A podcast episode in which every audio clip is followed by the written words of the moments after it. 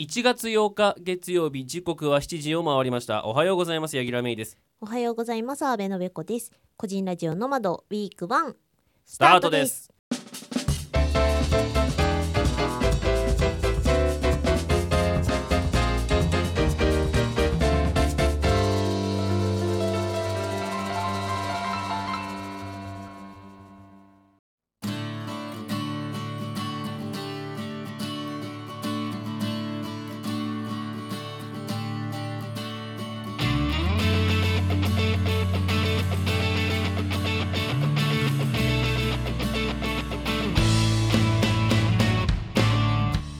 皆様の隙間時間にフラッと立ち寄る番組、個人ラジオの窓、パーソナリティの柳楽芽衣です。同じく阿部のべこです。よろしくお願いします。お願いします。いちじかん繰り上がりました、うんえー、にせんにじゅうよねんからはしちじからということでね、うん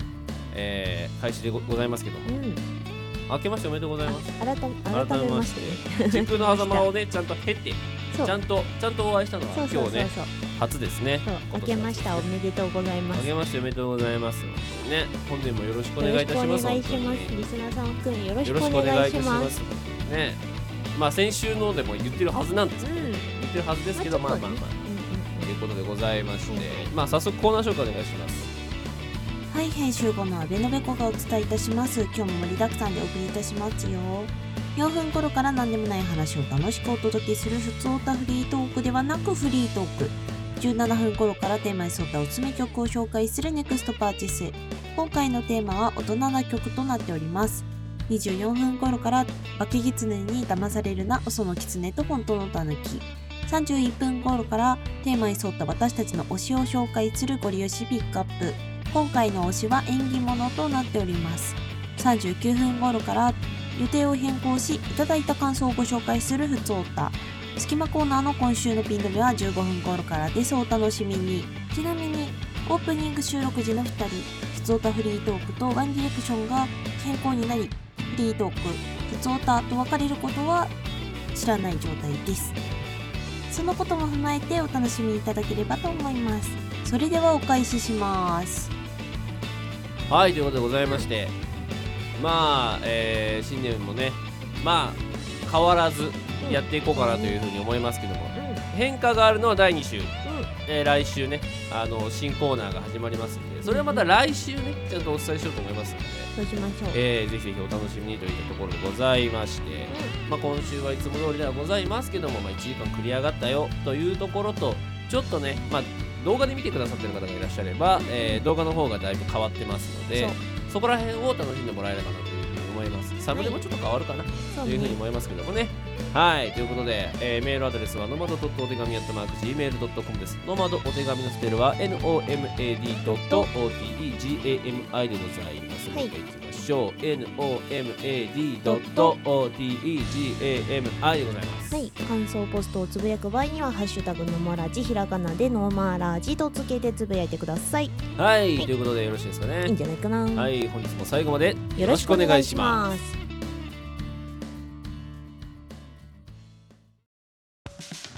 エビエシティボーイズはですね、あんな問題やこんな問題、そんな問題をさまざまな視点から考察する社会派番組です。エ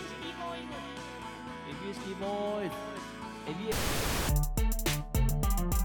ーイズ、エビエシティボーイズ、エビエシティボーイズ、エビエシティボーイズ。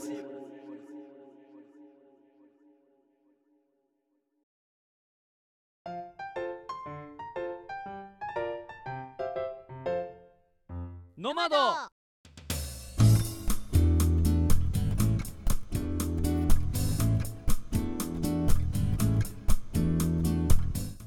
改めまして白い柳楽芽衣です。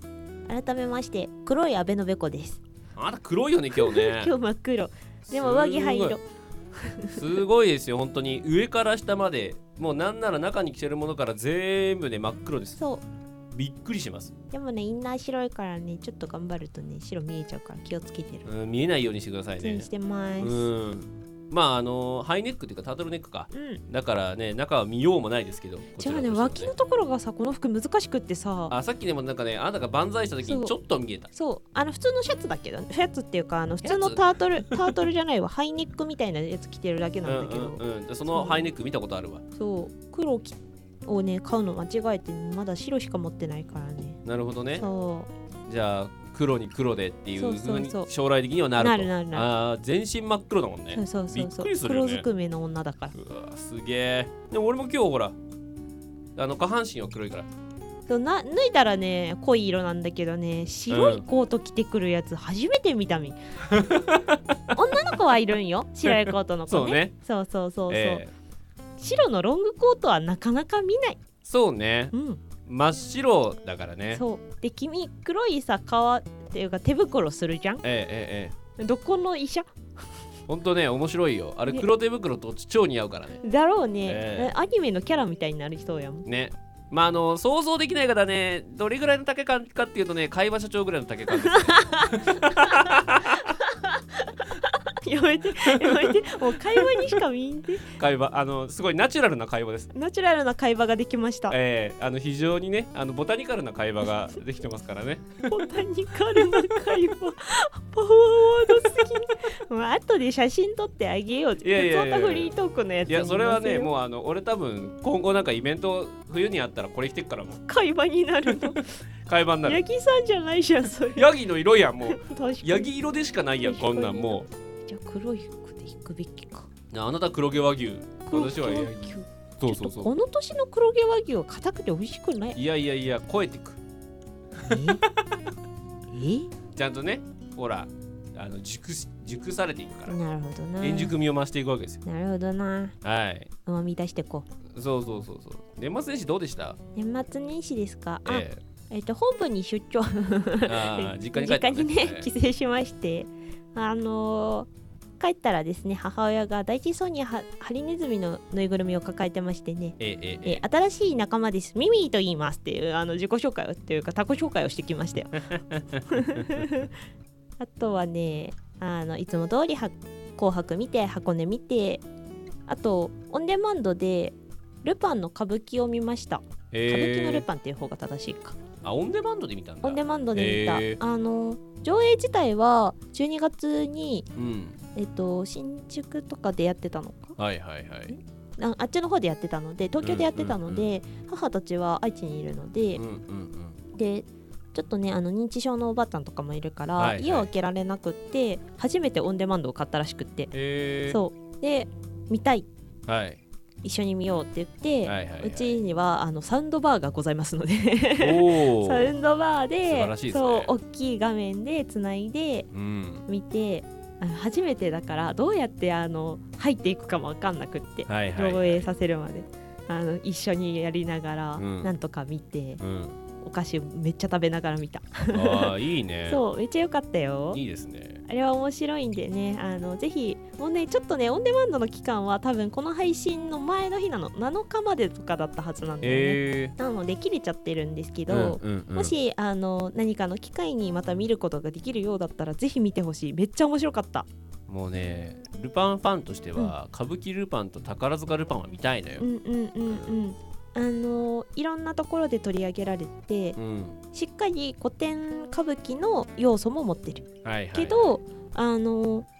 分からなくても楽しめるように内容はすごくなってたので、うんうんうん、であの分かりにくいところは後で解説をしてくれる人がね出てきたりとかね、うん、するからあのぜひそれで見て分からなかったところとか歌舞伎要素めっちゃ入ってるから、うん、ヅラとかね熊とかね、うんうん、ああいうのは後で調べてみると面白いんだろうなって思った。そうね、うん、はい。八木さんはどうでした？私は、えー、っと例年通り新潟にいまして、うんうんうんうん、えー、そうそうそうそう、まあ、年末新潟に行って、うん、えー、っと飲み会をする予定だったんですけど、うん、まあちょっとね都合が合わなくって新年にしようということで、はいはい、リスケになったんで、うん、えー、にじゅうくにち暇をしてえー、さんじゅうにちに、えー、親戚の家に行き、うん、えー、親戚の子供たちと遊び、うん、えー、体調を崩し、えー、さんじゅういちにちは大して食事も食べられずまったりしてましたねそれはまったりと言っていいのかぐったりの間違いではでいちがつついたちになってはい、はい、えー、まあそうだな、あの普通に、えー、全部なんていうの、あの初詣に行って、うんうんうんうん、でえー、近所で有名な場所があるんで、はいはい、その名所を見てたら地震が来て、あ、そっか、そうそうそうそうそうそう、まあうちのところはでもねご強ぐらい、あ、うん、だったけど、まあそこまで、まあそこは俺外にいたんでね、うん、中にいたらすげえ怖かったと思うけど、うん、外だったし、うん、鳥がすごい有名な場所だったんですけど、うんうん、鳥が一斉に飛んでった。いやー、びっくりした。あれはあれはビビるよね、うんうんうんうん、まあ、鳥もビビったから飛んだよね。鳥もビビったかと思うよでも俺らが地震を感知する前に鳥はさーってみんな逃げてたから、なんだと思ったら揺れた。あ、うん、さすがだなと思って、初期微動でちゃんと、うん、感じたんだろうね、水の中なのに、うんうんうん、すげえなと思いましたね。あれは愛知でもめっちゃ揺れた。あ, あとすっごい長かったからいつまで揺れてるかが分からんかった、うん、そうね、正直。まあ結構うちの周りはうーん、まあそこまで、えーうんうん、でしたけど、うん、本当ね、あのー、今もねまだ被災されてる方もいらっしゃると思いますんで、うん、えー、ぜひぜひ、あのー、ね、まあ、え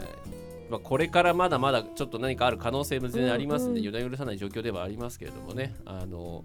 まあ、この新年からねちょっと大変ではございますが、うん、まあなんとかね、あの無事でいていただけると嬉しいなというふうに思いますね。そう、あの気がめいっちゃったらうちの番組聞き流すといいよ。うちの番組そんなにテンション上がる番組じゃないけど、テンションは上がらないけどさ、いつもある番組やから、通常ですかね。そうそうそう、えー、何があっても通常通りに配信するから、えー、してるから、えーえーえーあのね、日常に戻れるのは戻れるかもしれん、うんうん、聞いてるとね、あの面白い番組さんいっぱいあるので、うちの シーエム から飛んでください。そうですねそっちの方かもしれない、ね、はい、ぜひぜひ。まあ本当でも地震があって、うん、まああの知り合いの新潟のポッドキャスター何人かに連絡を取ったりとか、うんうん、知り合いに連絡を取ったりとかしてたんだけど、うんうん、あの何があったかっつうと、結局あのにじゅうくにちにほら飲み会がリスケになって新年になったって言ってたじゃない、はいはいはい、その新年で飲む相手が結構ね、あの交通系の方でして、うん、えー、と飲み会飛びましたね。飛びますわね、えー、ダメですダメです、ね、うん、無理でしたっつってですよ、ね、連絡が来ちゃった、うんうん、まあそりゃそうよねっていう感じですね。うちも同期と新年会やろうって言って焚き火をしようって言ってたんだけど、えー、いつ呼び出されるかわからんから、えー、家でにしようって言って変わった、うんうんうんうん、そうよ ね, ねまああのー、一応私知り合い何人か連絡取った上では、えー、っと私は新潟市なんですけど、うんうん、新潟市は、うんうん、まあ、一部ねやっぱ断水が発生してたりとか、うんうん、あとはまあちょっと液状化が発生しちゃってるところももちろんあるんですけども、うん、まあ知り合いの中ではとりあえず問題ないかなっていう感じですね、うん、一番被害があったのはうちの実は母の住んでる家で、はいはいはい、あのろっかいのマンションだったんですけど、まあ揺れたわけですよ。そりゃそうだね、揺れたんだけど、まあ、その時ね、あのーうん、うちの母は何してたかっていうと、うん、テンションが、まあ、新年だしテンション上がって、うん、あの新潟駅であの日本酒と飲み比べしてたんだってお母さんそうそうそうそう、旦那さんと一緒に、ね、飲んでたんだけど、うんうんうん、あのー、それで、えー、家にもう電話したら外で飲んでるっていうから、はいはい、帰れよっつって言って、うんうんうん、帰らして、で家着いて、でしたらちょっと焦げ臭かったのって、はい、で何かと思ったら、あの電子レンジの上にオーブントースターを乗っけてて、はいはい、それが落ちて落ちた拍子に電源がオンになって床をずっと焼いてた、えー、怖い怖い怖い。それがごじゅっぷんぐらい焼いて、ひひ、まあ、蓋は閉まってるから直接焼けてはないんだけど、熱くなってってことか、めっちゃめちゃ熱くなったらしい。だ多分あと何十分か置いてたら多分火事になってた。危なかったねっていうような、そういう被害もねありました。それが一番恐怖だったかなっていう感じですかね。新年はそんなんでした。はい、お疲れ様でした。いやいやいやいや、お疲れ様でしたということでね、うん、全く何も読めずですけども、うん、えー、こんな感じでよろしいですかね。いいんじゃないかな。はい、それでは以上フリートークでしたでした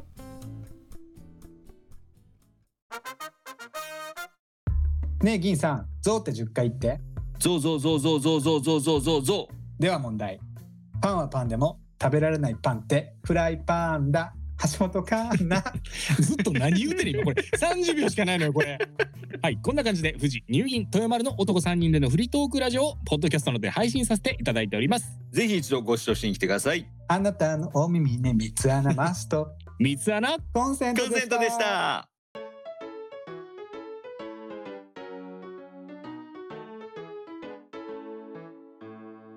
マド今週のピン止め、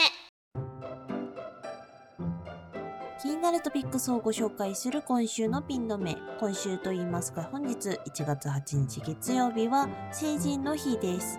新成人の門出を祝う成人の日、もともとは元服式や模擬と呼ばれる大人として振る舞うようになる儀式に由来しています。この儀式たちは新年に深い関わりがあったため、せんきゅうひゃくよんじゅうはちねんに制定された国民の祝日に関する法律でいちがつじゅうごにちを成人の日として祝日と定めました。まあ、あのにせんねんからのハッピーマンデー制度の導入に伴い、いちがつだいに月曜日が、えー、現在は成人の日としてなっています。まあ、ですので、えー、今年はいちがつはちにち本日が成人の日となります。まあ、各地でね、成人式が取り行われて、あの晴れ着のね、成人、成人あ新成人を磨けるようになってるのかなって思うんですけどもね、あの姿を見るとね、なんだかほっこりしてね、あのなんか温かい気持ちになるなって思います。まあ、ぜひね、あの新成人の皆さんには素敵な大人になっていてほしいなと思います。はい、以上。私の地域は少し荒れていたので、トラックの荷台に乗せられて成人式に乗りつける連中がいたなと懐かしむ安倍のべこがいちがつはちにち成人の日をご紹介いたしました。次回もお楽しみに。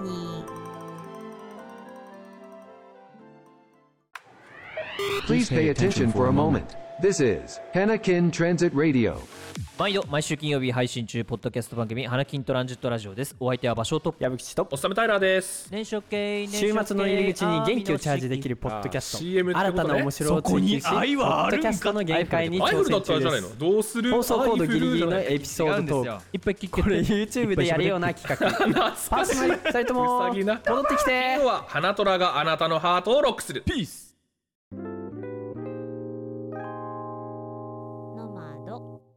ネクストパーチェス。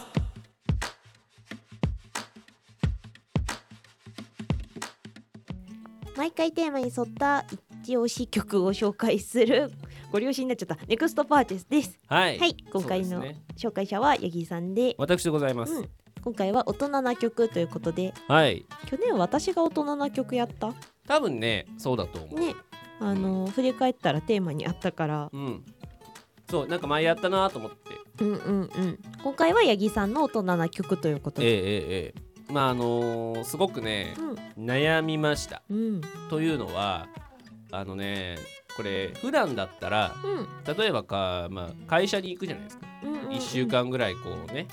まあ、はいはいはい、いっしゅうかんにしゅうかんか、まああのー、電車乗ってさ、その間に音楽を聴いてるわけですよ、うんうん、だから音楽を探せるんです、はいはい、今回ほらもう親戚の家にいるじゃん、うん、ヘッドホンなんかする機会ないんですよ。ななるほど、全然音楽聴かなくてね、うんうんうんうん、めちゃめちゃ悩みました、ね、頭の中でずっと考えてたからうんうんうん、うん、どれがいいかなどれがいいかなって煮詰まってしまって、はいはい、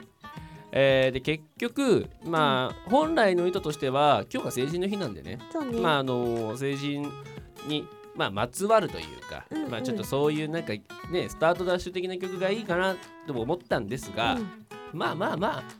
大人な曲とくくりましたんで、ね、まあ、大人びたというか、うんうん、まあ、ちょっと落ち着いた曲、あのー、元気な、ね、はつらつとした曲もいいけれども、まあ、少しこうしっとりめなね、ゆったりめな曲、うんうん、まあ、別にバラードとかではなくて落ち着いた曲ということで、え大人な曲と定義付けさせていただきまして、はい、えー、そんな感じで曲を持ってまいりました。はい、ということで今回私がご紹介しますのはですね、うん、えー、とゲイリー・ストックデールという方の Just Be Cool という曲でございます、うん、はい、あのー、ゲイリー・ストックデールさん別にすげえ有名な方でも何でもないので、うん、あのー、知ってる方は知ってるっていう感じ、知らない方は知らないってことね。あ、そういうことですねえー、なんか聞いたことあるなそれそういうネタ好きだな俺、うん、好きだったな。えー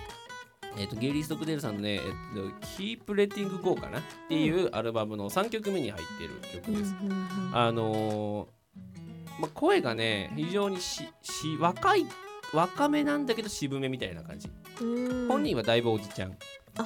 あれおじちゃんの声なの。おじちゃんですね。えー、なんかもっと若いイメージになった。すごい若い人のイメージあるでしょ、うん、ゲイリー・ストックデールさんってすごく確かね普通に年いってんじゃねえかな、あんまり曲取った時が若いとかでもないのかな。ではないと思うね、えー、だとしたらすごい綺麗に高音というかなんかパッて上がって華やかな声してるよね、うん、そうだよね。だってゲイリー・ストックデールさんってこんな方ですもん。あら、うん、だいぶおじいちゃんです。お, おじちゃんからおじいちゃんになりつつある。だってこれが多分その時のアルバムのジャケなんで、うん、えだとしたらだいぶおじいちゃんですね。イメージと声が違う、うん、すごくね声は若い、うんうんうん、すごいすっきりしてるでしょ、うん、クリアクリアな声で、で音数も少なくてすごく静かに聴ける、うん、なんかすごくねなんでかな ビージーエム に非常にちょうどいい感じですね、うんうん、おしゃれなカフェとかおしゃれなバーとか で, でかかってそうな感じ。そう、じゃあこのゲイリー・ストックデールさんを何で私が発見したかですよ、うんうんうんうん、これは私がリボルバーファイヤーって曲があるの、このリボルバーファイヤー、リボルバーってあの銃で、うんうんうんうん、リボルバーファイヤーっていうゲイリー・ストックデールさんのありまして、うんうん、これねくしくもなんですけど、うん、この、えー、リボルバーファイヤーっていうのは、うん、ルパン三世の次元大介の墓標という映像作品の、あのエンディングなんですよ、えー、テーマ曲、えー、これがめちゃめちゃかっこいい、えー、そうなんだ、すっごいかっこいい、そうなんだって言っちゃった。そうそうそう、リボルバーファイヤーはほんとね、あのー、大人な渋いね、うん、曲、まあ、そういう曲としては私はほんとごほんの指に入るぐらい好きなんですけど、だね、あの曲自体はサブスクにはなくって、うん、まああの曲も好きなんだけど、そんなこう要は渋い歌を歌う人だと俺は思ってた、うんうんうんうん、結構ね強めな声を出すんですよ、えー、そう結構濁るし、あ、そうなんだ、さっきとイメージ違うかも、全然違うが、まあそのこの人何どんな歌歌ってんだろうって調べて、うんね、一番こうなんていうかな、しっくりきたというか、うんうんうん、一番こう好きだなって好きだなってこのジャストビークールで歌詞をね調べたんだけど、うん、出てこねえの、うん、うん、出てこないので、あの歌詞はあの皆さんが聞き取って和訳して僕に教えてください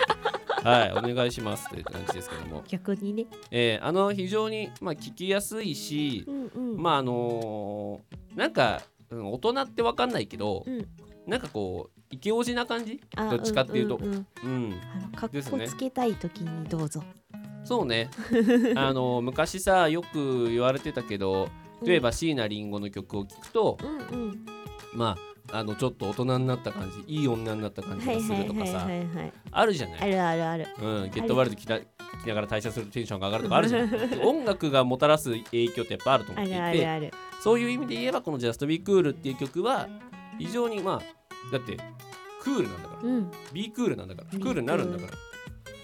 ら、確かにそうそうそうそう、ジャストビークールっていう曲は非常になんかこうなんだろうね、ほんとトレンチコートにさハットをかぶったさ、うんうん、おっちゃんのイメージだよね。でもね声は若々しいのだから、そうそうそう、なんかフレッシュにかっこいい感じがする、そうそうそうそう、渋すぎずでも大人な感じを持っている、だからなんだろ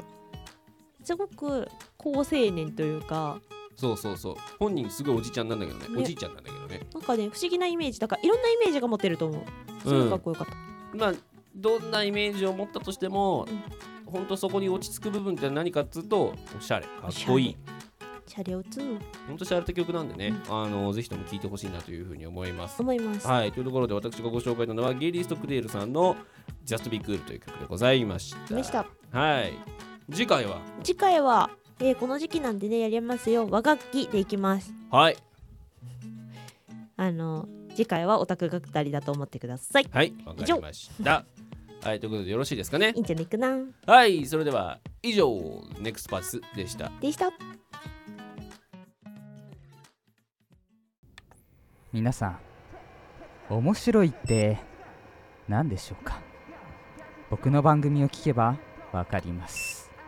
毎週月曜日れいじより配信、おいでよ R スタジオ。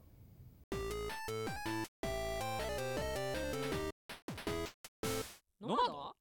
嘘のキツネと本当のタヌキ。世の中は嘘だらけということで、毎回あのヤギさんが出すお題の中から嘘を見抜いて本当を見つけ出すゲームコーナーとなっております。はいはい、今回は何でしょう。まあ新年ですし、うんまあ、あの成人の問題にしようかなと思ったんですけど、うんうんうん、あんま問題にならなかったんで、うん、えええええあのー、えっとでいきましょう。これね多分ね昨年もやってると思いますけども、え、えー、まあ今年もやりましょうということですね、うんうんうん、はい、問題です、うん、まず一つ目、うん、まあ今年何年ですか。まずタツタツですね、うん危ないね、はいまあタツ年ということで、うんうん、まあえとってじゅうにありますよね。じゅうにあるね。はい。では問題です。うん、この辰年、辰年、辰年生まれの人は全体の中の上位ろく、えー、人数ね、うんうん、辰年の人数は全体の中の上位半分か下位半分どっちがにいるか、なるほどね、ろく、ろくに分けたときに、はいはいはいはい、上位にいるか下位にいるかです。へー、予想しようがないでしょ。日の絵馬が少ないのは知っとるから馬年が少なくなるのは分かるんだよ。へー、あの有名なやつで日の絵馬ってあのーうんうんうんうん、なんだっけな、あんまりいろいろあるから減るのかなぜか減っちゃうのかどっちか忘れたけど、確かに馬年はねじゅうにですね。あ、やっぱそうなんだ、うん、そう、日の絵馬って呼ばれるのがあるので、えー馬年はちょっと少なくなる、うん、面白いのがね、ちゃんとね総務省統計局が出してるんですよね、えー、順位を。なんで出すんだ出してるんで、それを今元に私は言ってますけど。なるほどな。えー、えー、あと分かんないな。いちいからろくいなのか、うんうんうん、なないからじゅうにいなのかです。じゅうにいなのかってことだよね。えー、えー、馬ってギリギリ、馬じゃねえわ、たつそのご、ろくギリギリあたりだったりするの。何が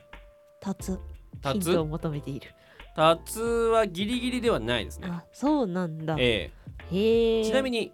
どことは言いませんけど、うん、一番いちいの順位が人口がせんひゃくじゅうさんまんにん、せんひゃくじゅうさんまんにん、はいで、えー、最下位の馬がきゅうひゃくごじゅうきゅうまんにん。なるほどな。まあそんなもんなんだよな、違い。でもひゃくごじゅうまんにんぐらい違うからね。でもそっか、万人か、万人だよ、万人か、えーなかなかよね。なかなか違うよ。たつ、たつに馬ひき、違う、そっち行っちゃうと分かりづらい。ね、うしとら、う、たつ、うーん。たつみかいだろう、たつみかいだろうとか言うし。えっと、分からん。上にしよう。上にする？上にしよう。上位。もう一個ヒントあったけどいらないね。えー、ください。たつは、せんごまんにんです。あ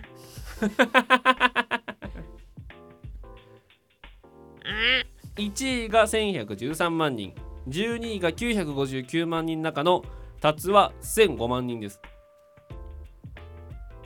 えちょうど間ぐらいねでもご、ろくじゃないって言ったぞ。分からんねえな。上でいいの？上にしよう。上にしとく。なんか馬が極端に少ないっていうパターンもあるから。なるほどね、わかりました。正解は下ですね下に少なかったら下。人口順位としてはきゅういでございますそうなんだ。ええー、でもね、でも一番多いのは牛。あ、牛なんだ。牛が一番多くて、牛、ねえ、いい、とら、うう、羊、読みづらい、み、えー、犬、えー、猿、たつ、えー、じゅういがないのこれ。どこにあんの？あ、同率なのか。猿とたつがどっちも同率できゅういなんだ。同じくせんごまんにんなんだ。あー、なるほどね。とかっていう感じでございますね。はい。で、鳥、馬という感じですね、最後ね。なんかその前の年とかにいろいろあるんかね。わあ、どうなんだろうね。ね、ありそうだけど、うんうんうん、あとはね、あの世代的にでもね、とかでもね、このきゅういの辰ですけど、うん、人口に占める割合は はちてんいちパーセント なんですよ。ほう。 はちてんいちパーセント だったらそんな変じゃないなと思うんだけどね。まあだからバランス的にはバランス的には非常にいいわけ。そうそうそう。馬年が ななてんなな で、そうなんだ、やっぱそうそうそう、牛年が きゅうてんぜろ なんで、うんうんうん、牛が極端に多くて馬が極端に少ないのはもちろんある、ね。うん、牛ってなんかあんのかな。鳥も少ない。鳥も、鳥も ななてんはち しかないから少ないけど、うんうんうんうん、そうね、寝牛とさっきのその馬鳥がちょっと極端かなっていう感じしますね、うんうんうん。はい、えー、なんかどっかさいっこ多いとさ、あの、はい、ふたつ下とかみっつ下っていう学年ってさ、うん、その兄弟として出てくるからさ、多くなる。でも寝牛が多いってことは寝牛とかか、そうそうそう、そうですね。はい、もう一個、はい、こっちもね考えようのない問題です、うん、ではその はちてんいちパーセント、えーとせんごまんにんありますけども、うん、男女で分けた時にどちらの方が多いでしょうか、うん、はい、男よろしいですね。でいこう、なんかそんな気がするんだ。わかりました、よろしいですね。であ、あ、でも海分けはできないんだったいいですね。いやでも男でいこう。はい、正解は、うん、女性です。違うんだ男性がよんひゃくはちじゅうはちまんにん、女性はごひゃくじゅうななまんにんですので、えー、比率とするとまあ何パーなんですかね、まあ、ほぼ同じぐらいだけど、まあまあまあ、でもさんじゅうまんにんぐらいの差があるわけなので、えー、女性の方が多いという形でございますね。 なるほどね。なんかさ、イメージでうちのクラスの学年の問題なんだけどさ、えー、男が多かったからさ、えー、男性の方が多いイメージしかないんだよね、えー、なるほどね。そうそうそうそう、まあ、えー、そんな形でございますということで、はい、今回はに問とも失敗、残念でしたということでございまして、よろしいですかね。いいんじゃないかな。はい、それでは以上、嘘のキツネと本当のたぬきでしたでした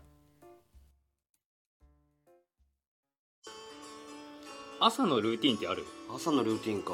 カズカメ エフエム で目覚めて、カズカメ エフエム 聞きながらウォーキングするでしょ。でカズカメ エフエム 聞きながら朝食食べて。いやめっちゃファンじゃん。本格ラジオ番組カズカメ エフエム。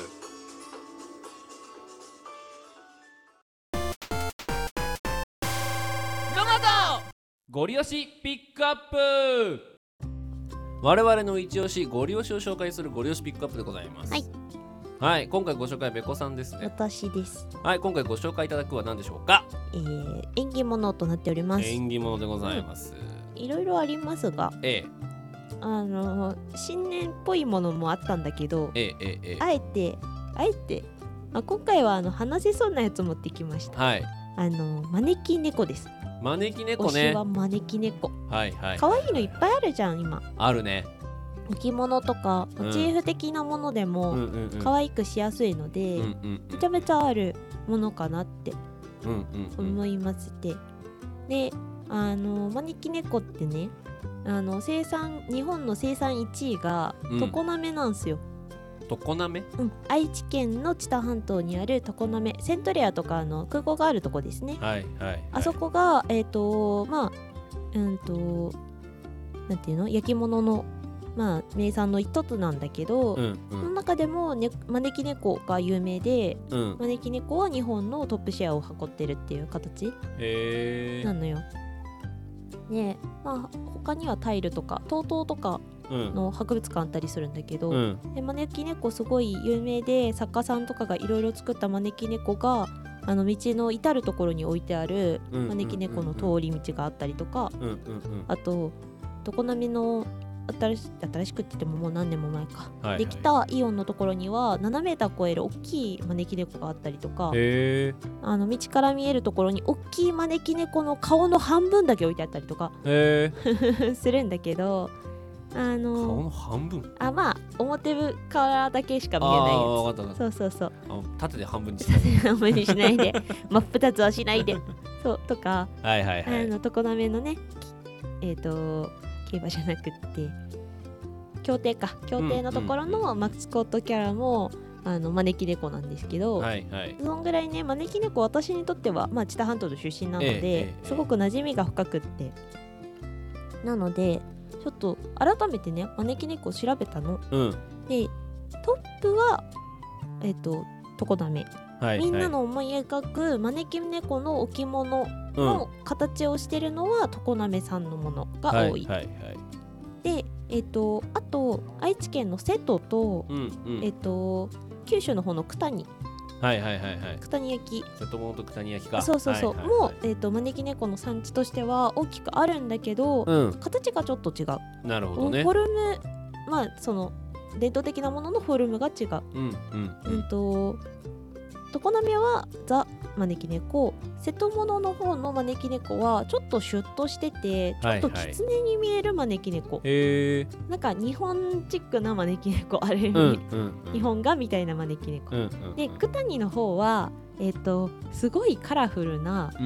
うんうん、ともしたら外国で作ったのみたいな招き猫、へー、で九谷の方は、えー、と 輸, 輸出の目的が多かったりとかしたらしい、うん、なるほどね。そうそうそうそう、そういう意味合いもあんのか、うん、ね、なんかすごい、あの、あと向こうの絵付けの問題で多分そういうカラフルな絵付け、九谷焼ってカラフルだったっけ、うん、かな、あ、まあ、あっちの方ってそういうカラフルなもの多いじゃん。あ、そうね、うん、どちらかというと素焼き的な感じじゃないもんね。そうそう、ガリガリ塗るもんね。大陸からの文化の入り方も違うので、そうね、そうそう、うん、その文化が多分多くあってそうなってるのかなっていう感じで、うんうんうん、ね、三種三様なの本当に。なるほど。ね、まあ、多分、うん、と見た目的な問題、えっとね、一番新しい、うん、結構招き猫って新しい形で固まってて、はいはい、みんなのザ招き猫は昭和にじゅうねんだいぐらいの見た目、えー、デザインらしいんだよね、うんうんうんうん、そうそうそう。で、まあなんか、まあ、その形ででも、うん、とすごい定着して、うんうん、今では海外でも、まあ、日本のものというか、はいはいはい、まあ、なんか縁起物として流通をしているもの、うんうん、特にあの海外の中華街だったりのお店先だったり、はいはいはい、あと台湾とのやり取りで台湾のところとかもあるらしいので、ね、まあ、見かけることが多くある、うんね、あれ招き猫っていろんな意味合いが、はい、まあ、基本的には招くんだけど、ええ、人を招く猫と、ええ、まあ、商売繁盛的な招く、金を招く猫と手で違うっていうね。あ、そうそうそうそうそうそう、えっと、右手が右手がお金か な, かなで左手が人かな、人で、うん、で、えっと、高く手を上げてると大きな服を、小さな手の上がりだと小さなささやかな、うんうんうんうん、えっと、服をっていうような感じで、はいはい、意味合いが分かれているらしいみたいね、うん、で、あの海外に輸出するやつは普通の招き猫の手の向きだとちょっと失礼に当たるので、うん、というか良くない意味になっちゃったりするから、うん、えっと、基本的には、えっと、こっちにおいで、あとでおいでの向きが上からじゃなくて下から、はいはいはいはいはい、まあ、あの海外の人がこうやって、うん、あ、こうやってって言っても言えないけど、あの手をこうを下にして、ね、そうそうそう、こうを下にして、はいはい、上向きにおいでおいでするのと同じ向きになってて、猫はこうしてるの。そうそうそうそう。で、あのそれのついてるやつは大体面白がって目は青くしてあるし、うん、あのもしお金を持ってる場合はドルマークになってたりとかするんだよね、えー、小判が。なるほどね。そうそうそうそう。で、なんかウェルカム猫とかラッキーネ猫って言っちゃった、キャットとかそういう名前で、うんうんうん、あの親しまれてたりするらしい。へ、えー。そうそうそう。でね、あの最近両手上げてるのもいるもんね。あ、いるいるいる。でもちょっと日本人はあれを高山猫っていう風で禁煙しちゃう人もいるとか、もうお手上げなんだ。そうそう、はいはいはい、に見えちゃうから、あのあんまりっていう人もいるらしい。なるほどね。まあでも欲張りは両方あげたいよね。まあね。可愛いしね。うん、そう。で、色もいろいろあって、うん、まあ白が幸福猫。うんうんうん。色もあるんだ。まあ、そうそう。で、えっと黒色が昔から黒猫って日本的にはいい意味なので、いい猫ですね。そうそうそう、あの、はい、厄除けで、赤色が病気を避ける、はいはいはい、まあ、金色は多分あのお金でしょうねっていう感じ。なるほどね。そこら辺のね、あのー、意味合いがね全部入ってる歌がありまして、招き猫猫ってあのうちら世代のお母さんと一緒で流れてた歌ですけど、へ、あれをね、あの今一度さっき言ったことを考えて読むとちゃんと全部ひっくるめられてるから、忘れたらこれを思い出してください、うん、なるほど。そうなのでね、あのぜひなんかあのよく見かけるけど、うんうんうん、いまいちどれがどれだったかなってなりがちな縁起物なので、うん、はい、この機会にね覚えてね、街角で見かけたらね、ぜひあの、はい、思いを馳せてもらえればななんて思います、はい、はい、ということで今回の推しは招き猫でした。はい、はい、次回次回ですけども何でしょうか、えー、次回はですね、あ、私何にしようと思ったんだったかしら、あ、推しのお餅の食べ方を、お餅の食べ方ですね。あ、わかりました。お願いします。はい、了解です。はい、ということで以上、ご、ごり推しピックアップでしたでしためっちゃ長くなっちゃった。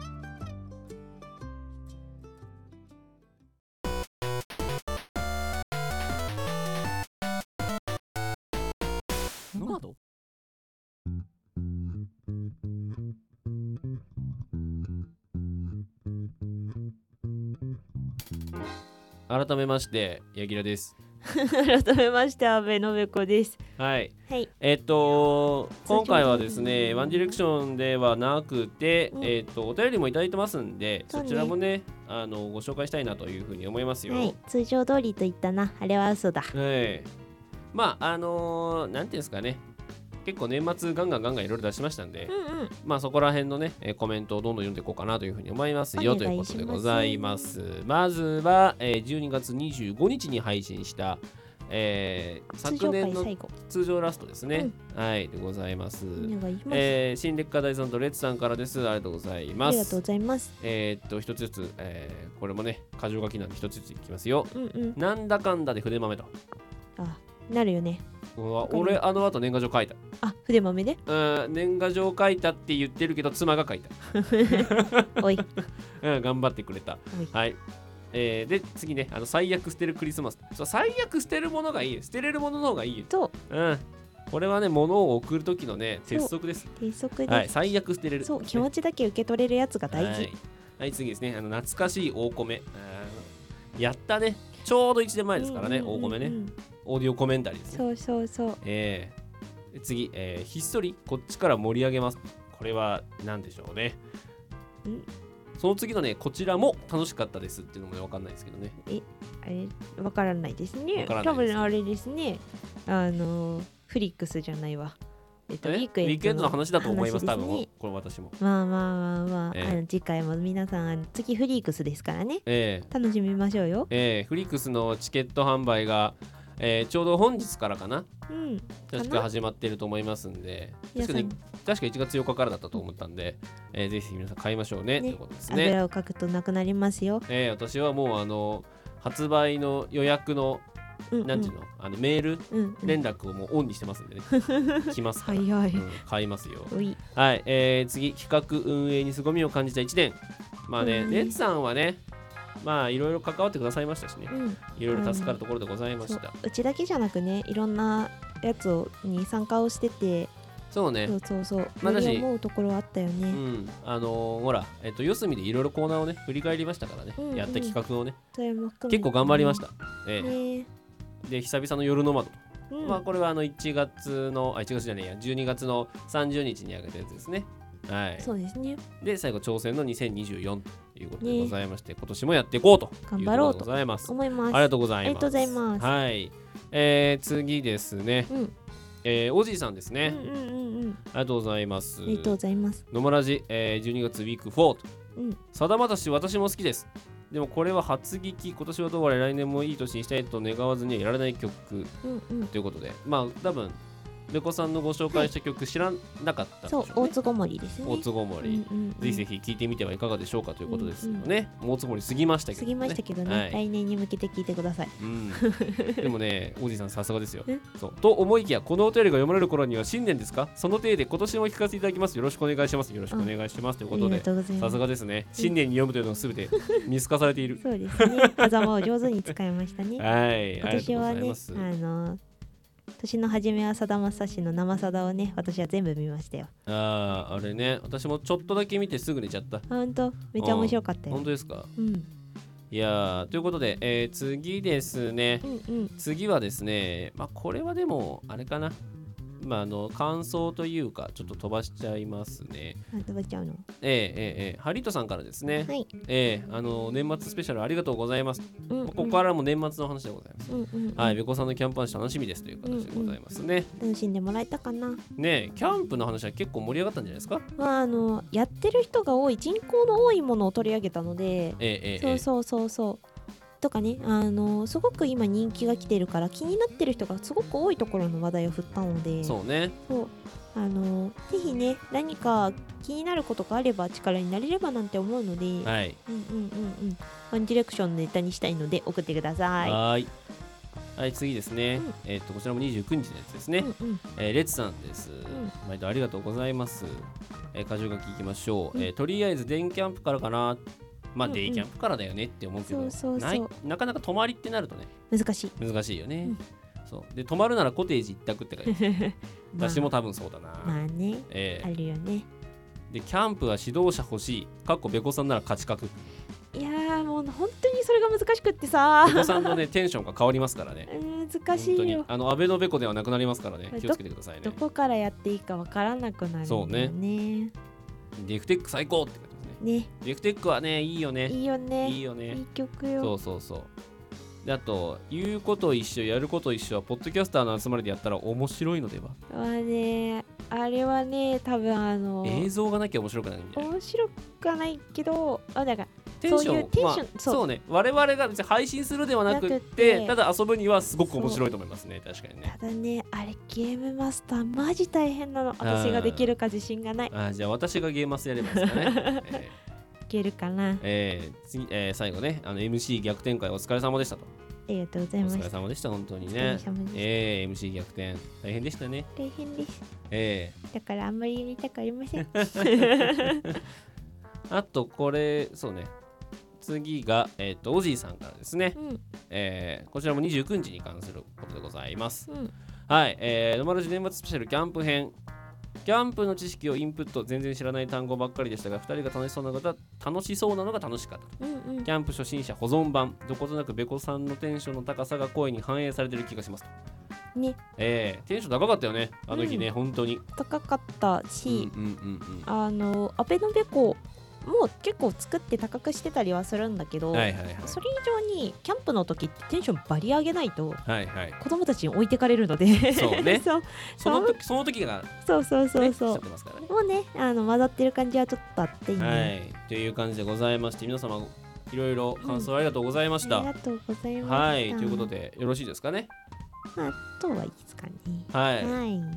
それでは、うん、以上以上ふつおたでした。おお、そっか。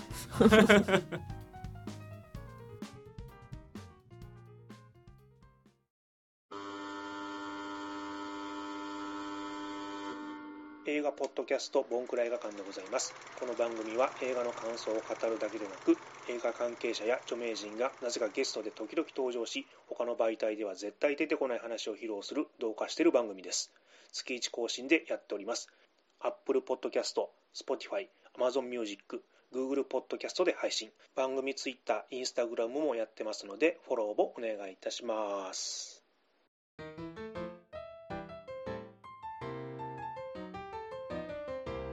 ノマド。